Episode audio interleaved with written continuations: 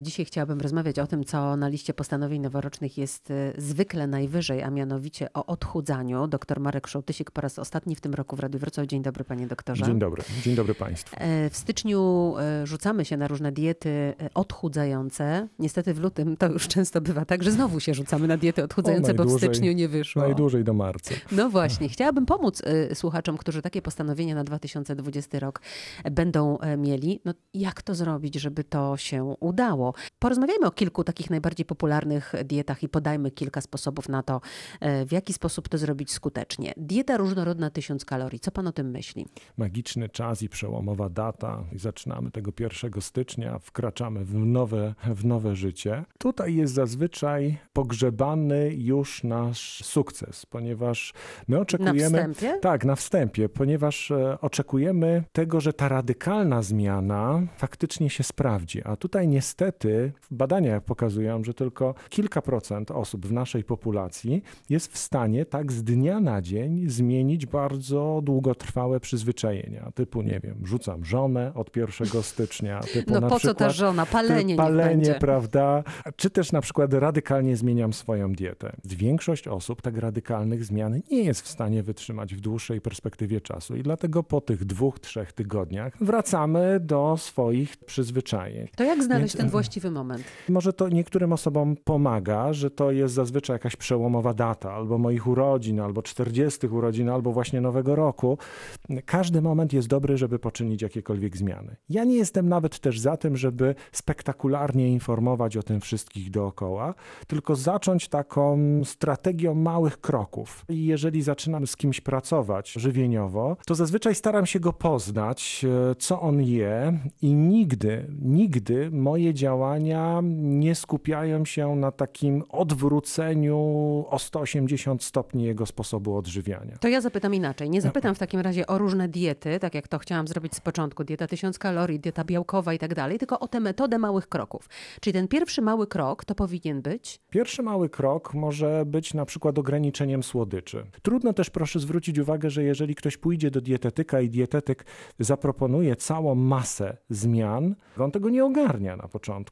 Więc może warto stopniowo pewne elementy wprowadzać, ograniczyć słodycze, wprowadzić na przykład y, mniejsze kolacje, a jeżeli ktoś, bo wiele osób na przykład nie je śniadań, więc y, zacząć wprowadzać śniadania, a ograniczać na przykład kolacje, którymi się najadamy. Czyli jak rozumiem, e, ta data, ta cezura 1 stycznia to jest trochę mina. Spektakularne jest rozpoczęcie, ale też zazwyczaj spektakularne są te porażki, prawda? Bo za chwilę ludzie też nas z naszego najbliższego otoczenia pytają już w lutym. tam? Jak tam? A jak tam ta twoja dieta, prawda? Schudłeś czy nie schudłeś? Ile na diecie trzeba wytrzymać, żeby, żeby ten nasz mózg się do tego przyzwyczaił? Z mojego doświadczenia to około jest dwóch tygodni. Po dwóch tygodniach organizm się przestawia, zresztą osoby, które gdzieś ograniczają słodycze albo je eliminują, to mniej więcej po dwóch, trzech tygodniach już nie odczuwają takiej chęci sięgania po słodycze. Czyli wniosek z tego, e, stosując zasadę małych kroków, e, pierwsza zmiana, którą wprowadzam, ograniczenie słodyczy, wytrzymuję dwa tygodnie i wprowadzam drugą zmianę. Ja bym tutaj troszkę jak gdyby przemodelował też to podejście, bo jeżeli ktoś zamierza się odchudzać, to pierwszy taki zasadniczy element to nie sięganie po cudowne diety. Jeżeli ktoś chce to zrobić faktycznie w sposób skuteczny, niech wybierze się do sprawdzonego dietetyka, który ma e, doświadczenie. Ja powiem, jakie są kroki, bo, bo tutaj większość osób nawet nie zdaje sobie sprawy z tego, co powinno u dietetyka zostać na wstępie wykonane. Powiedzmy to, bo mamy mnóstwo ofert dietetycznych i teraz jak wybrać tego najlepszego? Pierwsza rzecz to powinien zostać zrobiony solidny wywiad. Co jemy, prawda? I taki profesjonalny dietetyk na dwa tygodnie wręczy nam arkusze, w które będziemy wpisywali wszystko, co zjedliśmy, jak na spowiedzi, i to po dwóch tygodniach wrzucane jest do specjalnego oprogramowania, które zlicza, ile zjedliśmy kalorii, ile w tym było białka, ile było cukru, węglowodanów, kwasów tłuszczowych. Kolejnym takim elementem to też przeprowadzenie wywiadu pod kątem tego, czy coś nam dolega, bo tutaj też pewne diety e, nie do końca mogą być zalecane. Czyli podsumowując, pierwszy krok to wywiad. Wywiad żywieniowy.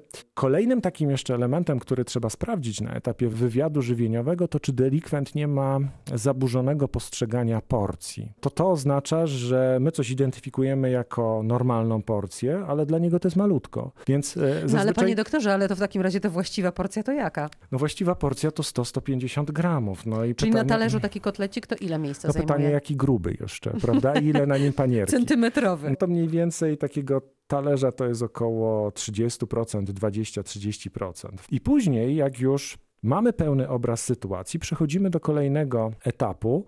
Ja nigdy nie wprowadzam radykalnych zmian. Wprowadzam właśnie małymi krokami pewne elementy i one dopiero mniej więcej w całości zafunkcjonują, jeżeli chodzi o cały obraz diety, po mniej więcej dwóch, trzech tygodniach. Czyli na początek ograniczamy ilość wieczorem, przemodelowujemy troszkę te posiłki i to wszystko odbywa się stopniowo. W dietę wchodzi po dwóch tygodniach. I jeszcze mam jedną zasadę, ale to jest moje doświadczenie, z tym niektórzy dietetycy się nie zgadzają, że zostawiam, mimo że są potrawy pewne niewskazane, ale w mniejszych ilościach zostawiam je w diecie, bo to uczy samokontroli. Jakie to są potrawy? Słodycze. Na przykład, jeżeli ktoś lubi słodycze, to uczę go kontrolować te ilości, a nie całkowicie eliminować, bo on w pewnym momencie, jak dieta się skończy, przestanie się ze mną spotykać, faktycznie gdzieś po te słodycze zacznie sięgać. To jest dokładnie taka sama sytuacja, którą mamy z dziećmi.